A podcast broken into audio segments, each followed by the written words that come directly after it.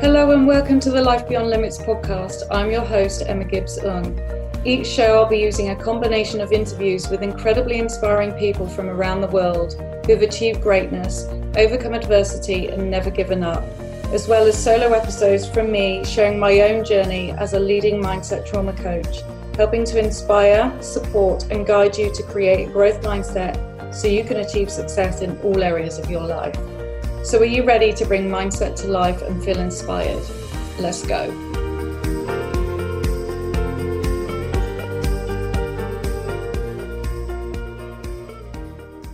Hello, and welcome back to the Life Beyond Limits podcast. This week, I'm joined by Ellie Kay. Ellie is a groundbreaking boudoir photographer whose mission is to encourage femme humans to pursue pleasure in their daily lives. She's very familiar with self doubt and has overcome imposter syndrome in her own life and the career of Exalted Boudoir. Over the last decade, Ellie has worked to dismantle her negative thought cycles and channel her energy into art. She derives so much satisfaction from her work, the work that she does with her clients, and the online community that she has built. She loves being a part of the celebration of people's self love journey and their discovery of pleasure. At 32 years old, she's crushing her limiting beliefs and finally found her voice. Woo! Yeah, baby. Hello, you how are you? okay. Thank you so much for having me. I'm so excited. Awesome. Yeah, I'm really, really excited. I, I love your story. I love everything you stand for. We've chatted um, before the show Mm-hmm. It's the first time I've seen you because you were in a car being driven somewhere last time. So it is it's lovely to see you. And um, you know, there's there is so much that I want to discuss with you on so many different levels. Um, but I think it would be really cool if we could just kick off with starting with your own experience of imposter syndrome. And as you mentioned, you know, you've gone through a 10 year battle of learning how to dismantle that and you know with the the podcast it's really about helping people to understand their own discovery and their journey. Um, and we can often learn so much through other people's discovery and their journeys. And so i'd love to just deep dive a little bit into what that looked like for you what patterns um, came through for you good and bad and how you sort of managed to navigate through that to go on and to, and to find your voice and crush these bloody awful limiting beliefs. Let's be honest. they are the worst, aren't they? They are the worst. So I am no stranger to self-doubt, limiting beliefs, any of those things. I I've experienced that since I was a child. I remember I would have an idea for something and, and the, the voice in the back of my head, you can't do that. That's not gonna work. Or, you know, something like that. Like I've struggled with those kind of scripts that play out in our head my whole life. So this is not just something that was related to my work. This wasn't just related to my career or my community. This started when I was a child, you know, from as as young as I can remember, I had beliefs about my body, about my gender, about who I was as a person that I've carried with me and have kind of had built up into these this story that was playing out in my head as I was going through my day on autopilot of who I was and what I could and couldn't do.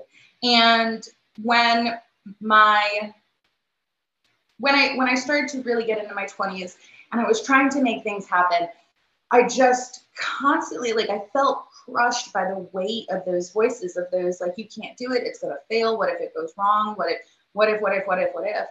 And I, I let it stop me from doing so many amazing things that I wanted to do because I was so afraid of what failure would look like or how I would perceive or how would I recover from a failure. Like all of those thoughts, those what ifs, you know, swirled around in my brain so frequently. And there were so many risks that I didn't take because of it. And the last 10 years of my life have all like stacked on top of each other to bring me to the person I am today, but it was not without uh, overcoming some definite struggles.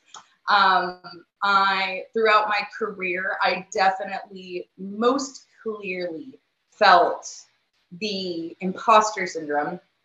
Um, and I imagine most of your listeners know, but imposter syndrome being where you don't feel entitled to to praise you don't feel due recognition you don't feel like you've worked hard enough you feel like you've tricked people into believing that you've done a good job and and for people like you and I, the kind of people who are so driven by by purpose and by by the work that we do, because we understand how important it can be when you love what you do. When you love what you do, it can be so important. And I've brought that love with me from everything that I've done. I am a boudoir photographer now, and I will probably be for the rest of my life. But I've done so many other different things in the field of art and business as well. And overcoming those beliefs didn't happen overnight. It was so many different times where I had to take a step back and I had to be like, is this how evolved me? Is this how my highest self shows up for me right now? Mm. Is this things that my highest self believes for me right now? And slowly but surely, as I was presented with an opportunity where that voice said, You can't do it, I, as bravely and as frequently as I could, and wow, it was at baby steps in the beginning, I took those opportunities to prove that voice wrong. We started mm-hmm. with small risks, real small, real tiny stuff. You know, um, it started with stuff as small as get a credit card, you know, to show yourself that you can trust yourself with money. And and it it was other things like take on that freelance project that feels a little bit bigger than what you're used to handling and you know it was all of these small steps along the way that i was able to take opportunities to pause and say this script that i'm hearing is this the story or is this my truth and if this is my truth that's okay but if it's the script i don't want to keep participating in that anymore. And that was really the turning point for me was I don't want this story anymore. How did you recognize that it was a story and not factually correct? Because like so many people, I mean, I, I know obviously that because you say, oh, you know, hear, hear voices, he's hear stories, but ultimately it's coming from within and it's in your voice and in your head. And so people don't often recognize it in that moment of it being a story and just right. think especially if it's something like you know you've said you've had it pretty much all your life mm-hmm. so yeah. Some people don't know any different and have always adapted their life according to whatever these stories are um, mm. so was it what allowed you to figure out that actually this wasn't your higher self, your truth. This was actually coming from ego and fear, um, mm-hmm. and from the imposter within. Mm-hmm. Um, so I've always been really into psychology and why we do things the way that we do. Um, I've always been really interested in that. Um, and at one point in in my kind of discoveries, I came across something along the lines, some kind of educational content where they were talking about how everything that we do, we do based on a story about who we are, about what we believe, about where we've been. And a lot of times we use our trauma to build those stories because yeah. those stories keep us safe. If you are in an accident and you fall and get hurt and you allow the story to be um, i was listening to the podcast episode about um, the woman who had fallen hiking oh um, yeah, yeah yeah and had she allowed the story to be i'm not a hiker because i fall and get hurt mm. She wouldn't have gone on to do those amazing things but she also wouldn't have risked being hurt and when I realized that the story is being created by my brain to make sure that I don't get hurt, I was like, hold on. I don't need you doing that for me. Mm. You're not me. Like, ultimately, the story is not me. And I have the ability to make choices about what is and isn't safe for me. And when I, that it feels a little silly to say out loud. So I'm hoping it's resonating but when I realized that I didn't have to go to the default response. I didn't have to respond to that first thought or that first fear or even the cycles of fear. If I knew in my heart that something was right for me, then I perceived, per, I, I, I, continued on. I, I, I, I persisted. And that shift from the autopilot of my life into a controlled kind of route. Like I was making the decisions. I wasn't letting that story make decisions about how I lived my life anymore. And it really was the thing that changed everything for me. Yeah, yeah, definitely. And, you know, totally, totally relate to it. And I think it's, it's quite liberating in some respects but can also be scary for others because it's been their whole comfort and their whole justification for staying small. Um, but I found it very liberating when it was like, this is not me, and actually I have free choice, and I I can choose to listen or choose to not.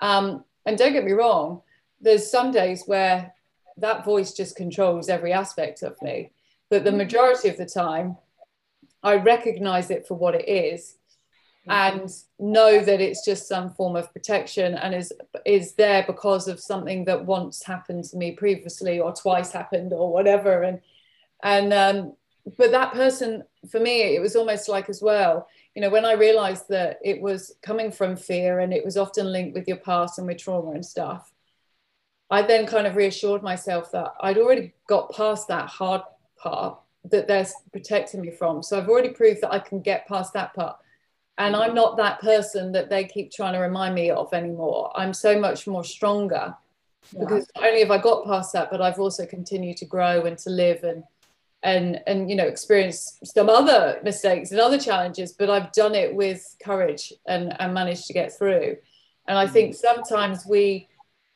allow our ego or imposter or the voice or whatever it may be to make mm-hmm. us go back to that inner child and feel yeah. that vulnerability. And, you know, and even just a couple of weeks ago, I had the very, you know, a, an incident where um, it was linked with the vaccine, but I won't go into the vaccine because it's such a touchy subject. But it was linked with that. And um, I read something on the news, and I normally don't watch the news, but I basically was tri- triggered, and in that moment, I felt like I was drowning, and that I was a five, like a five-year-old, and I just wanted to cry, and I just felt like everything was coming on top of me. And my husband was like, "My God, why are you overreacting? This is just ridiculous." And I'd ring my mum and my sister, and they'd be like, "Why are you overreacting?" And then I'd feel even more triggered because I felt like I was being stupid and pathetic. You were yeah. made to feel smaller. You were invalidated.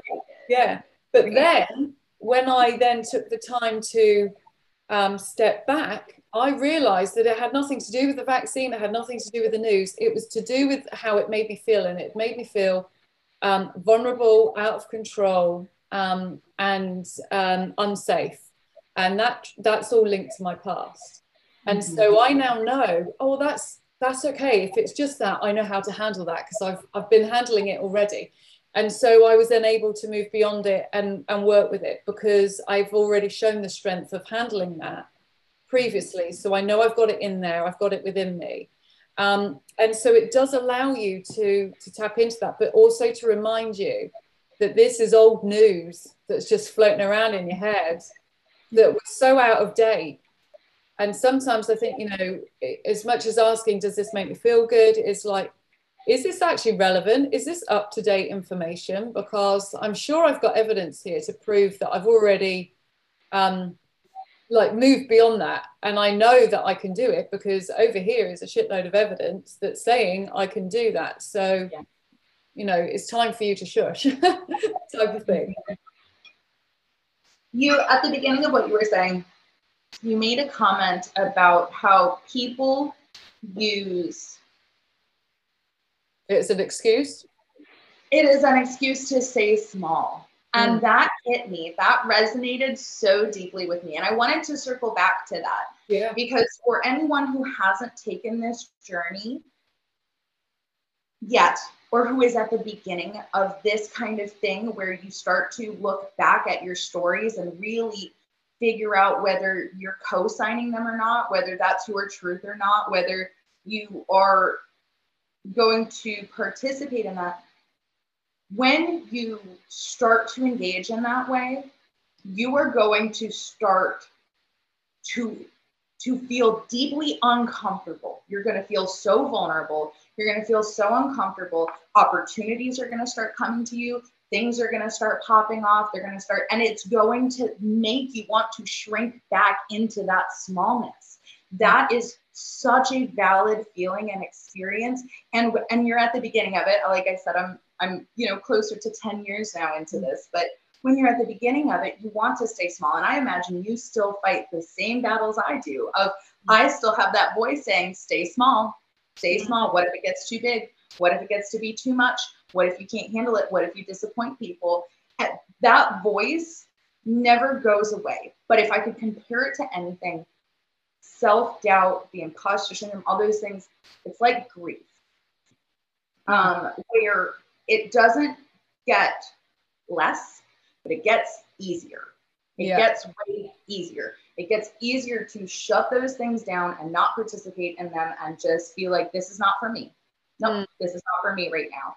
Um, and I I love that you included that before sharing where you're at and what you've gone through and, and recognizing the patterns in your own story. You were talking about how it wasn't just that one incident. And when you were able to identify what had been triggered there, you were able to actually get to a place of peace. And that's something that i've also found in my journey that has been incredibly valuable is is being able to recognize the root trigger of something that upsets you so you can actually get to peace with it. I think that's incredibly valuable. And i love that you started there and landed it there at the end. I think that was incredible.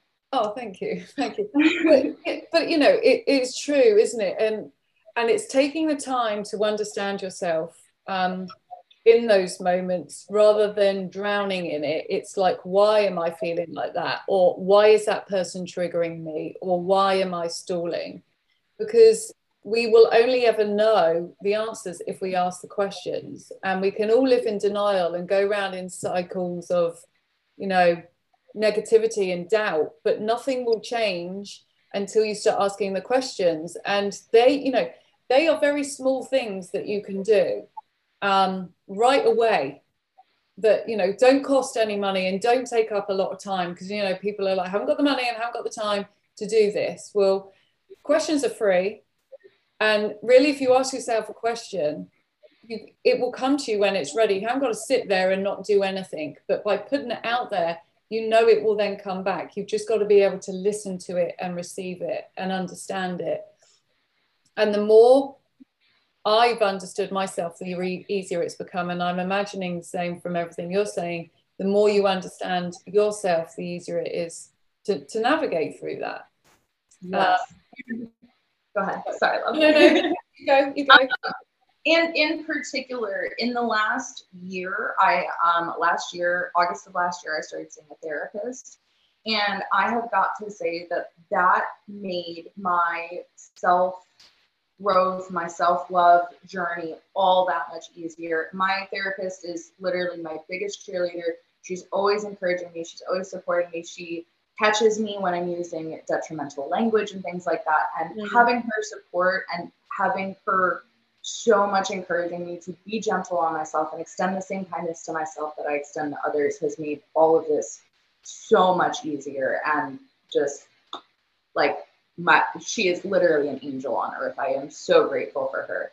Um, so I'm I'm a big advocate for therapy if that is something that works for you or if it's something you haven't tried. I, I find it to be incredibly valuable for people who um, have not yet uh, utilized it. One hundred percent. So, I mean, I've done therapy, I've done coaching, I've done the whole whole lot. And again, it's about finding what works for you. But I think that you know all too often we try and do everything on our own and the reality yeah. is you can only get so far and that limit is different for everybody but you can only reach a certain level purely on your own if you are hitting that wall that's signs that you need to look for external support and there's so much support out there that will bridge the gap from where you are to where you want to be um, oh, in ways that save time, money, energy, you know, all of the stuff that everyone's conscious about about saving. Um, and you know, it's really, really important to look and, and by looking for support, that doesn't always have to be an investment. It's podcasts, it's self-help books, it's yeah. external resources, things that then allow your mind to start to explore and switch off from the internal chatter. Even mm-hmm. just for five ten minutes a day, that's five ten minutes respite from the crap that you're putting in your head that then allows you to reignite something that then wants more of it and then you search for more of it um, my, my coaches and my mentors have also been like total game changers, like have literally been a huge part of me, helping me build my dream life. I am so grateful for my support team, which is does consist of my, you know, my my therapist, my mentors, my coaches, my educators. Like so yeah. grateful and and there is so much free education. And when you find someone you connect with, you you support them you help them build their business you become clientele and you grow with them and it's awesome and i i i, I love what you added about no yeah thank you because they're just they're just as important yeah yeah yeah 100% and you mentioned you know and i know from chatting to you that the self-love and self-care aspect played a massive massive part in your life. And it is something that particularly women struggle with. And I think if they've gone through certain things in their life as well, um, they don't always feel worthy to look after themselves. Um, and will often punish themselves on certain levels or push themselves to the extreme to almost prove some sort of point to themselves. How important was, was self care to you? when did it start to come in and what advice do you have for people that still battle with with that side of things because i've now learned they say put the oxygen mask on you first before anyone else for a reason i got signed off with um, ptsd but i was totally burnt out and you know i've got a five year old son and i now know that i have to be at my best to be the best for him and as much as I'll always put him first, the reality is I have to put myself first to put him first. Thank you, Mama. I love hearing that. I love, love, love hearing that. So, um, my self care journey, I have always been very self indulgent. Like, I would do things for myself, you know, like I would, I always took basic care of myself, right? You know, I, I did what I needed to do. I always smelled good. I always looked cute. I was always in clean stuff. Like it was, I never had a uh, executive dysfunction in that department. Um, but self care was a huge struggle for me, a huge, huge, huge struggle um, for my entire life. I have struggled to put myself first because that's what I believe self care is. Self care is genuinely putting yourself first. I have struggled to put myself first my entire life. It just never felt worth it. And that sounds terrible. I hate to hear that coming out of my mouth because, oh my God, how could you say that it's not?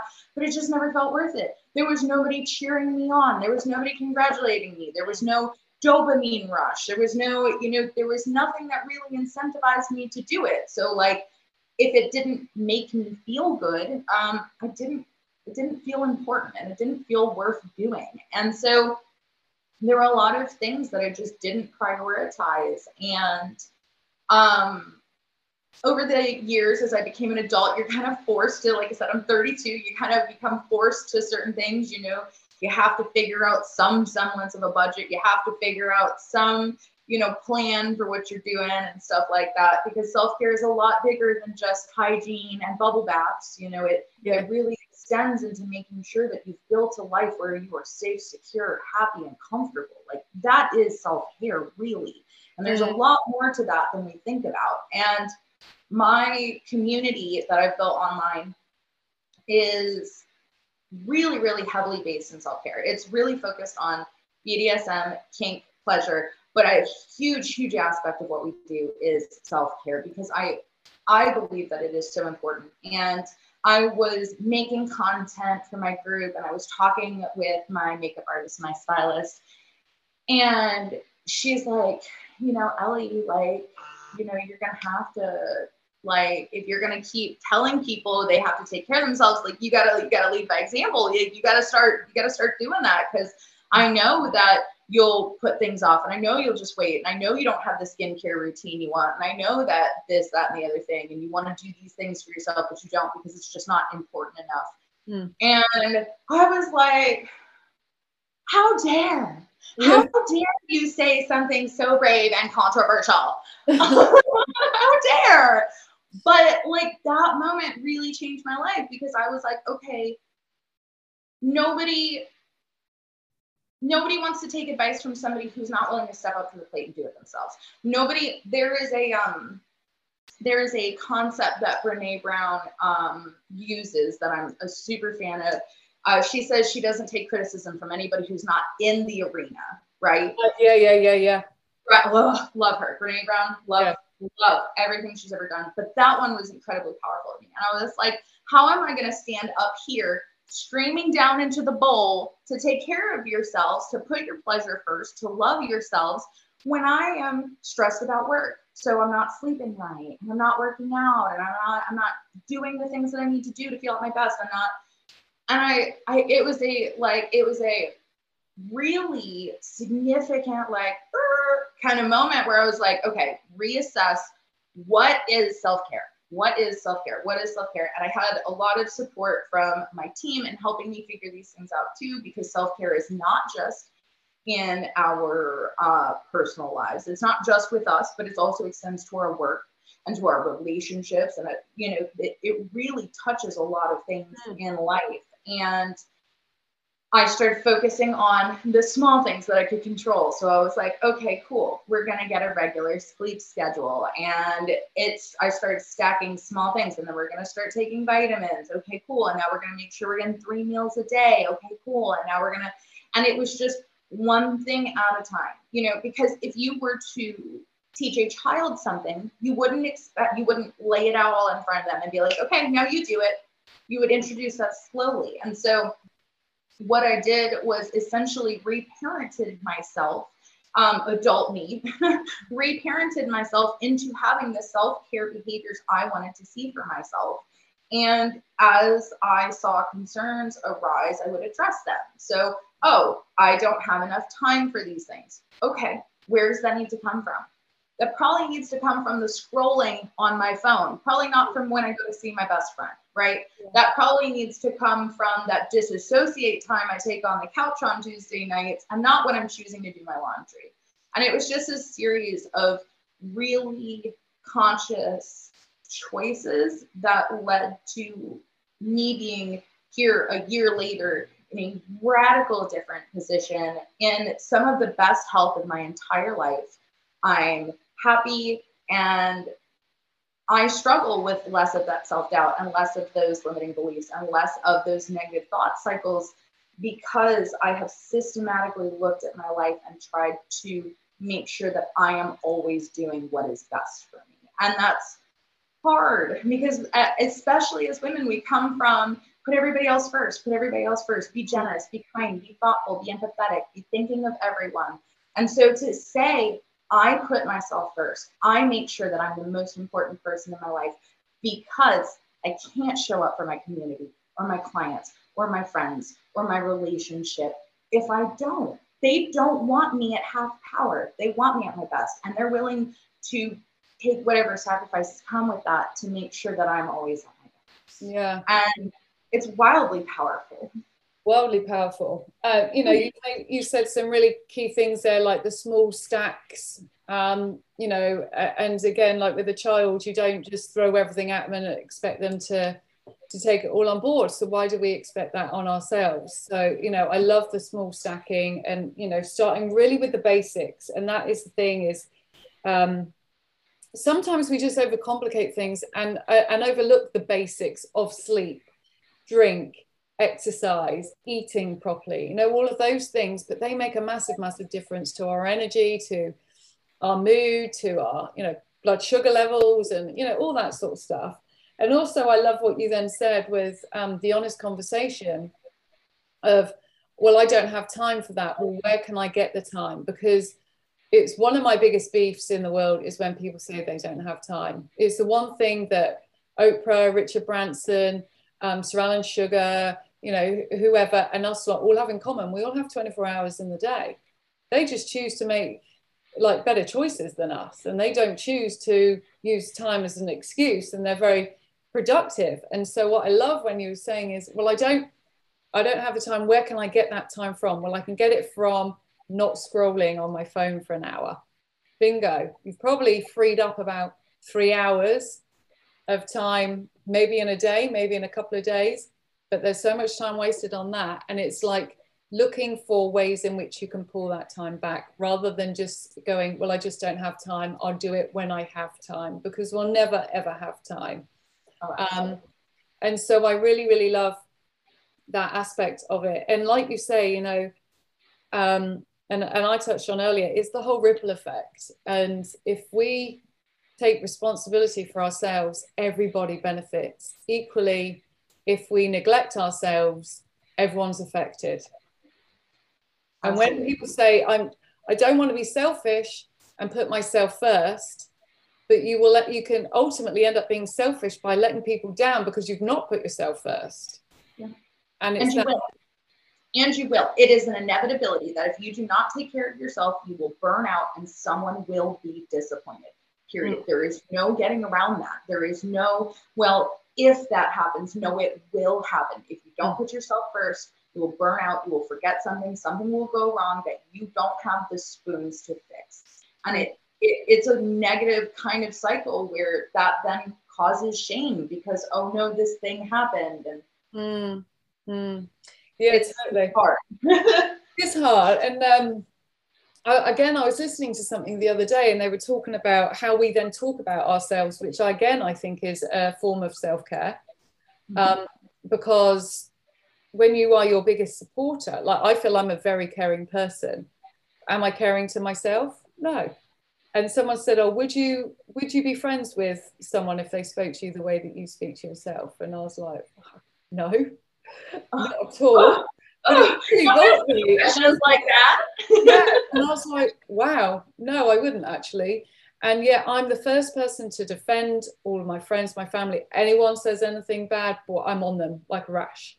Like I am straight there. I will not have any negativity said about people. I'm very protective over my husband and my son. And and yet I've not been protective over myself. And that has caused myself um, care sometimes to go out the window. And so I always say, you know, it's not just the physical side and the obvious things, but language is also self care.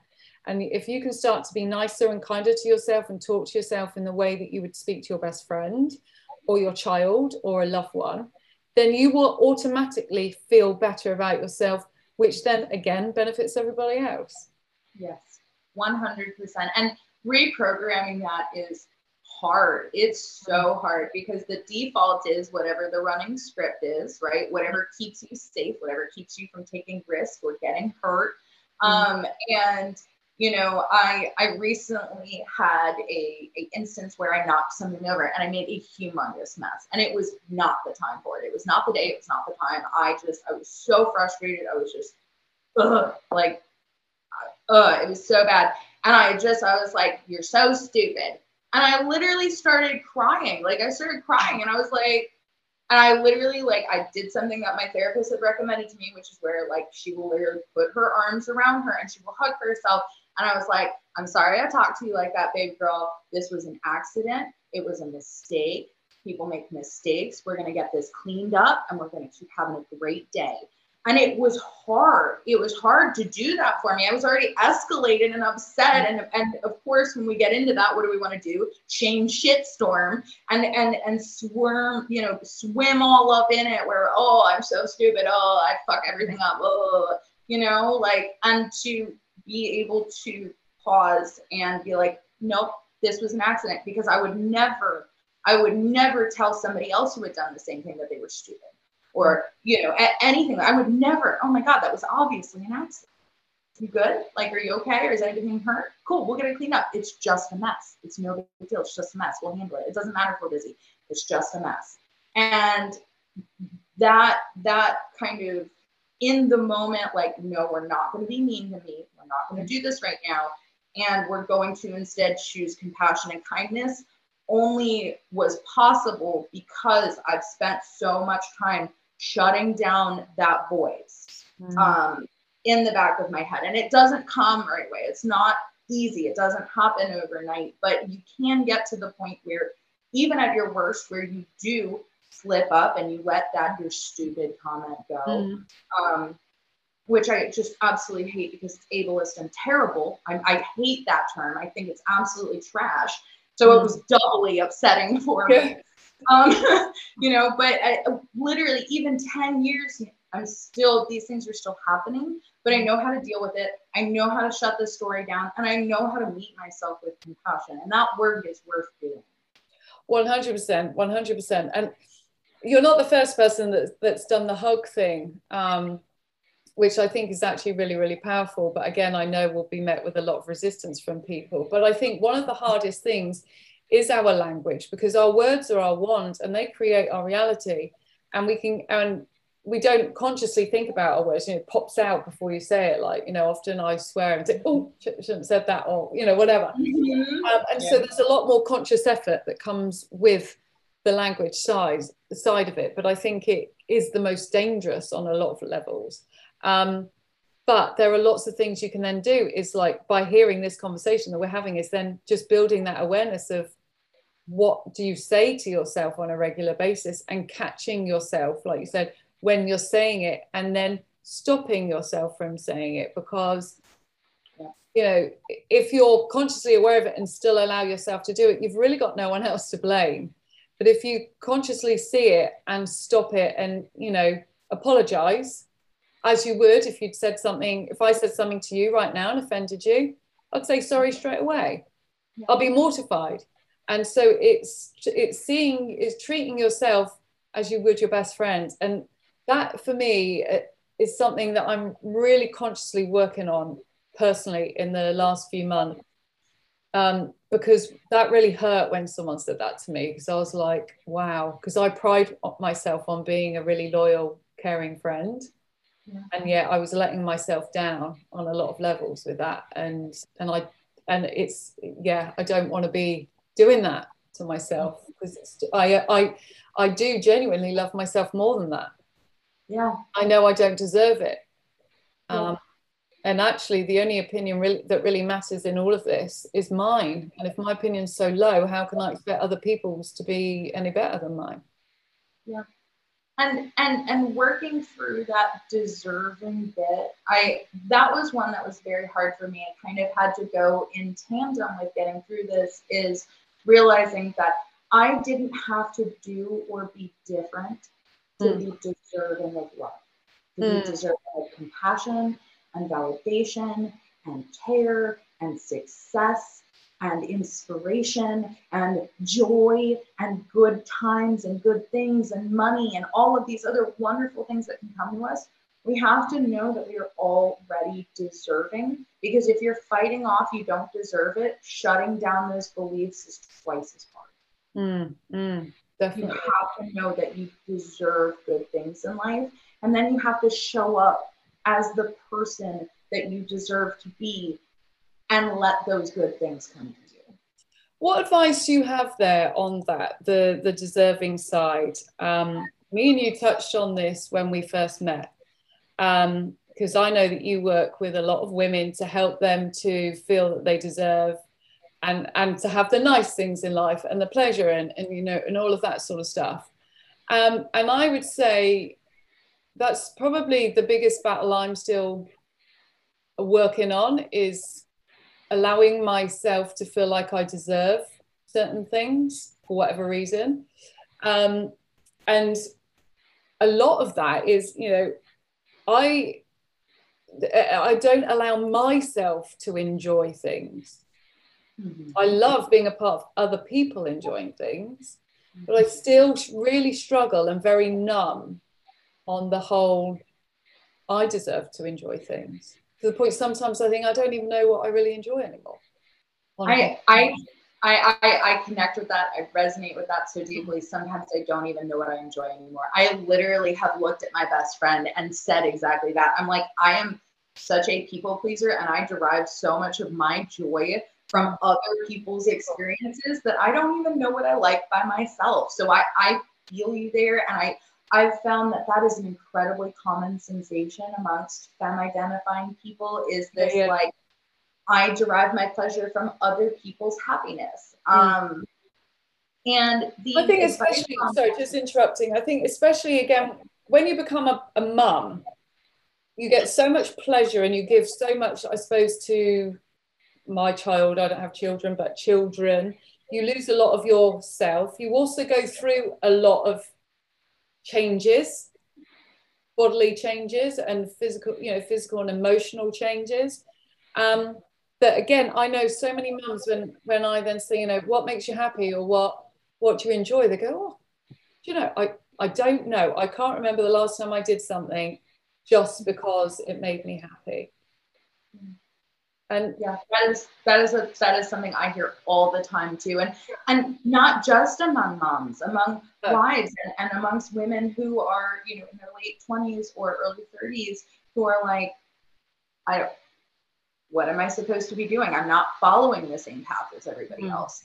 It, it is so prevalent amongst femme identifying humans. And I think that I think a lot of it stems from the fact that there are there's this expectation that you work hard, you get good things. Mm-hmm. You be a good person, good things happen to you. So there is this kind of um, scale almost balance, it feels like, where in order to be deserving, you have to have earned it. Mm. But the problem is, is that that's for treats. That's for bonuses. That's for extra stuff. That's for the good stuff, the exciting stuff, the thrilling stuff.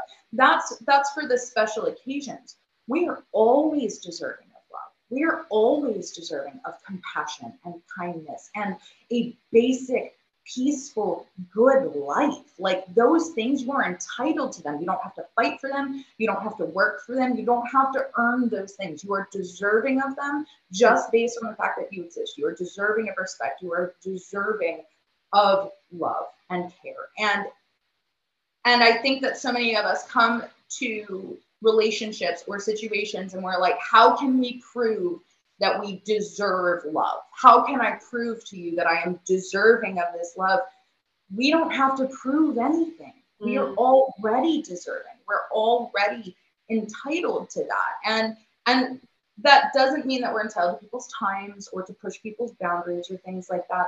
But we are entitled to show up and be loved without having to fight for it. Mm. We don't have to prove that we are deserving of it. And I, I think that once you realize that, once you realize that the people in your life love you and they want you to show up, that they know how deserving you are, that they don't need you to prove anything, mm-hmm. I think you can carry that energy into other parts of your life and it feels easier. Because with the people who really love us, if we really sit with it for a second, we know that we don't have to do anything for them. We're just us and they love us and, and we love them just for being them. And and starting with an awareness that we are deserving of a good, peaceful, lovely, abundant life.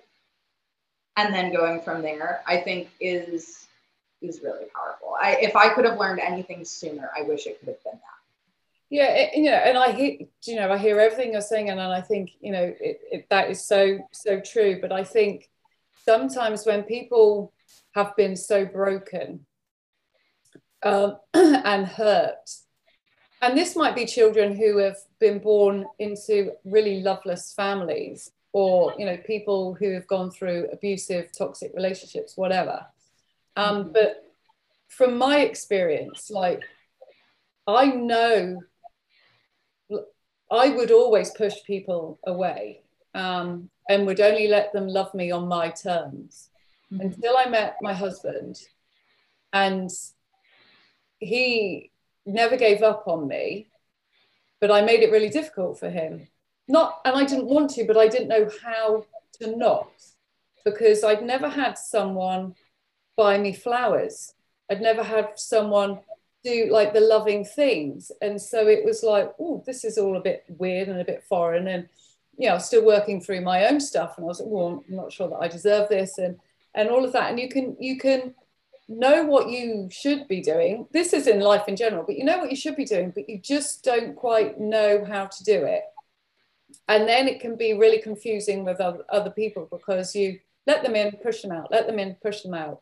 Um, and you're kind of expanding your deservingness so they think they've got somewhere and then you can sort of wobble a little bit and then you push them away again um, and it, it's a hard cycle for people to be in. And I, I, know i'm not the only one that that has gone through that or is going through that.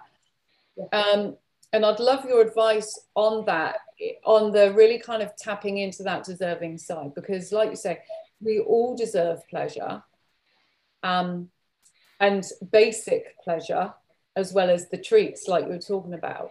Mm-hmm. But when it becomes such a foreign thing, or you've got such a strong armor of protection around you, how how do you break that down? I think the same way you tackle self doubt, one thing at a time. When that story pops up, you don't deserve this. This won't last they're not going to stay what if you're not enough like because i i've got those too i i have I, i've been there and I, I feel everything that you're talking about right now because i've also done the we're super super close oh no this feels dangerous this feels mm. like a mm. something this feels um, like you might see a part of me that you might not fully accept and i might not be able to deal with that rejection or that pain mm. or you know there's a lot that comes with having deep meaningful connections with people. And it can be hard when you don't know how to show up from a place of deserving. But I think you've got to address it in, and, and at least this is what worked for me. Obviously, yeah. not everybody, the same things work for everybody. But in the same way you do the self doubt is when those thoughts pop up. Is that me? Is that my highest self? Do mm. I believe that? Or is that that story that keeps me safe? Because if I leave before I get left, I didn't get hurt. They didn't leave me. I wasn't rejected. Mm-hmm. If I mm. pushed them away before they can leave me, I wasn't rejected. I left you. I pushed you out. No, you didn't. Mm-mm. No, you're not going to hurt me. You're not going to get me caught up in this story again where somebody sees me. I let somebody see me and then and then they push me away. I'm not doing that. Absolutely mm-hmm. not. And so when you can recognize that that is the story trying to keep you safe, and, and that is the word I always come back to story because story is not self. Story, yeah. that story didn't come from me. That story wasn't built by me. That story is a coping mechanism. Mm. And I don't really need it anymore. Mm. And when you continue to look at that story, story, story, story, and you can separate you from the story, it just like grief, it gets so much easier to deal with when it when mm. it does pop up. Yeah, yeah, no, I love that. I love that. And know, I think it's really important subject to to bring in because there are a lot of people that have their armor around them um, through various different things, and you know, they almost become untouchable. Um, and it's like they can see what they need to do. Like you said, it's very similar to self doubt, but they just can't necessarily um, connect the two, marry the two together. And so I think, you know, when it comes to that self love part, it's such a strong thing in our lives and it's and it has the power to totally transform all of our lives. And it should be the most obvious thing that we work on because all we want to do is feel loved and, and accepted by people isn't it? But we tend to overlook the love part of ourselves too much um, and just block it off too much and yet we don't need to and, and we shouldn't have to. But i just think people have, have just forgotten how to. I i think that we're finally at a point thanks to the internet where we have the tools to be able to access conversations like these and and other things and TED Talks and Brene Brown's material and uh, Sonya Renee Taylor's material and you know there's so many different outlets for us now. Mm. I don't think, I don't really think that we're all that much different than the people who came before us. I just think we're talking about it. Like, I really think that, like, the things that we're talking about, our mothers went through this. I've oh, had so many. Heartfelt conversations with my mother that inspired me to go to my group and be like, guys, let's talk about this. Because I now know three generations of women in my family who are dealing with the same things I did, the same bodily shame, the same self doubt, the same negative thought cycles, these mm. things. I just think they were suffering in silence. And yeah, how, yeah. how incredible is it that, that we can do this and we can connect this way all the way across the world together and that people are going to be able to listen to this and, and hopefully take something that resonates with them is that, and, and this is this is so the reason why like you know throughout this whole season of interviews the topics have been so like broad because mm-hmm. there's one self-doubt features in every aspect of our life but two there are so many um, areas that need re-educating on and and I'm a massive advocate of um, being the voice for taboo subjects, like, you know, um, yeah. So with my past, you know, with the abuse, with miscarriages, with um, toxic relationships, anything like that, I will always talk about it because, and when I do, people then say, oh, yeah, me too.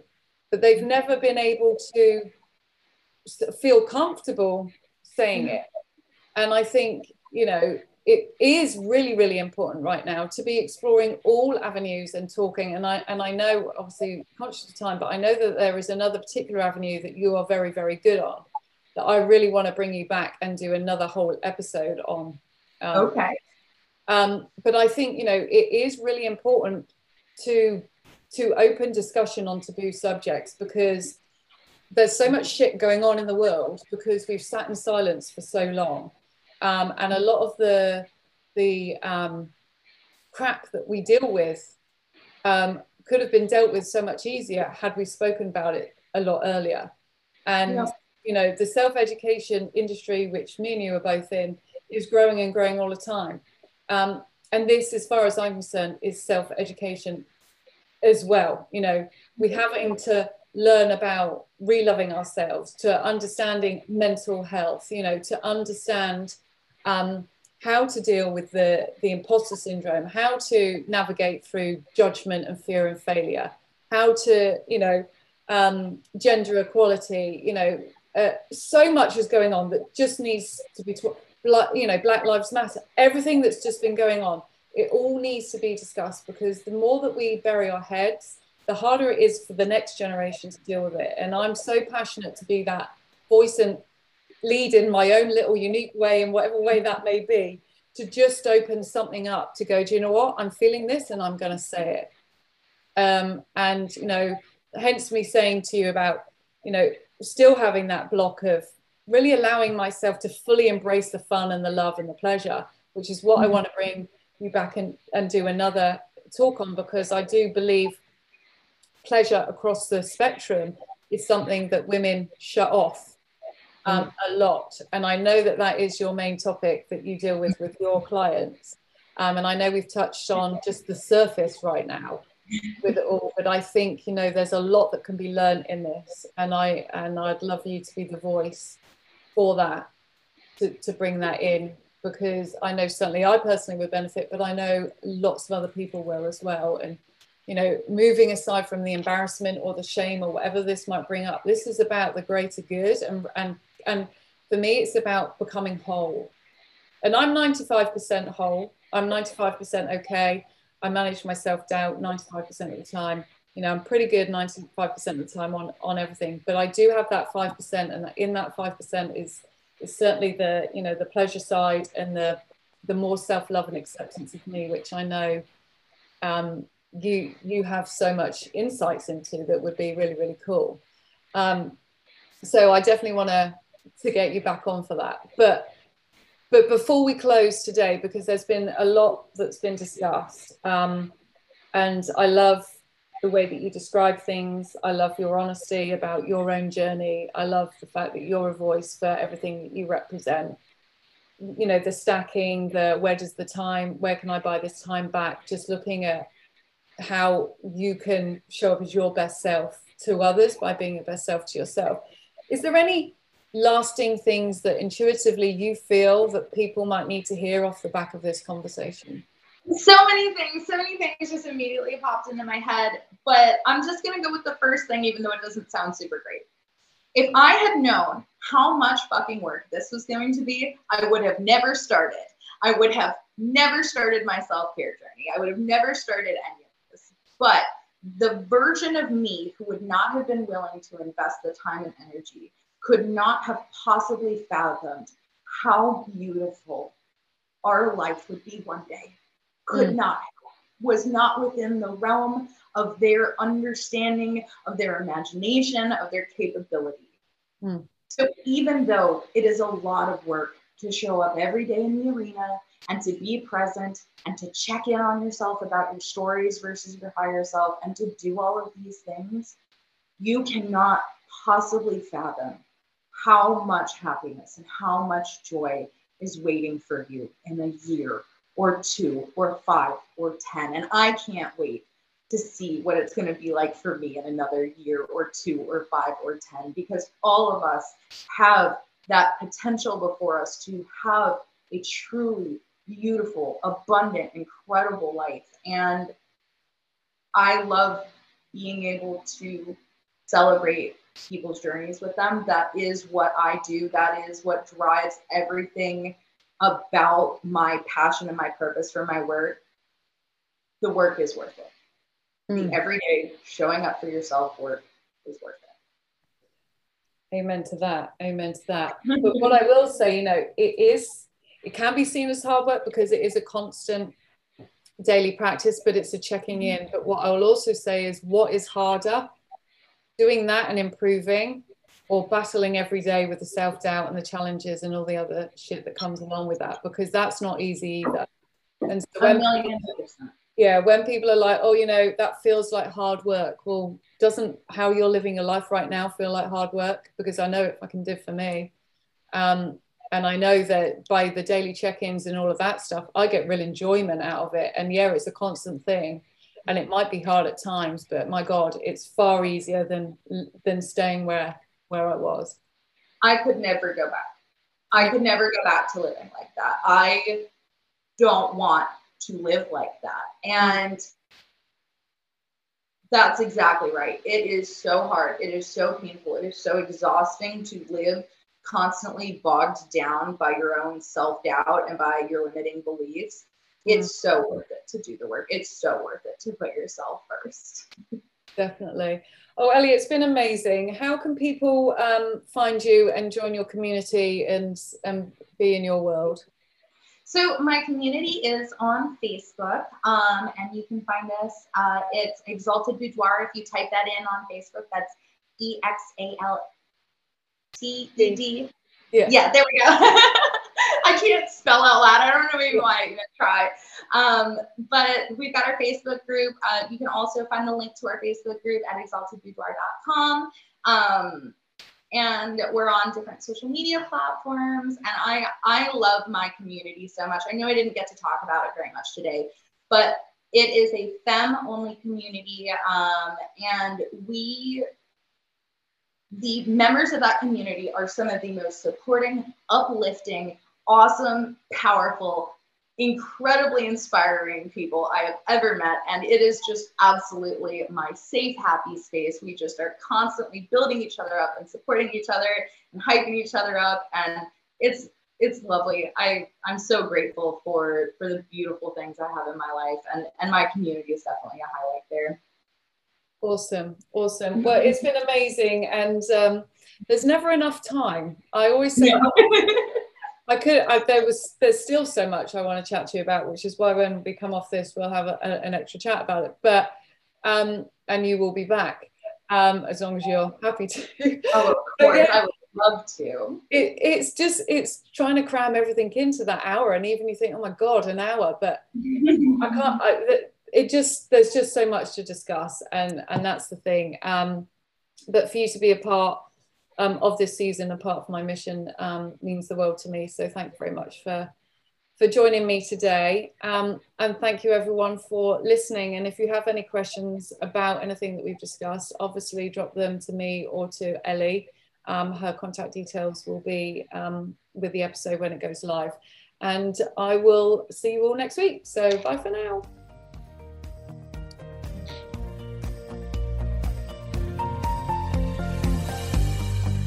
That's all for this episode. Thank you so much for listening.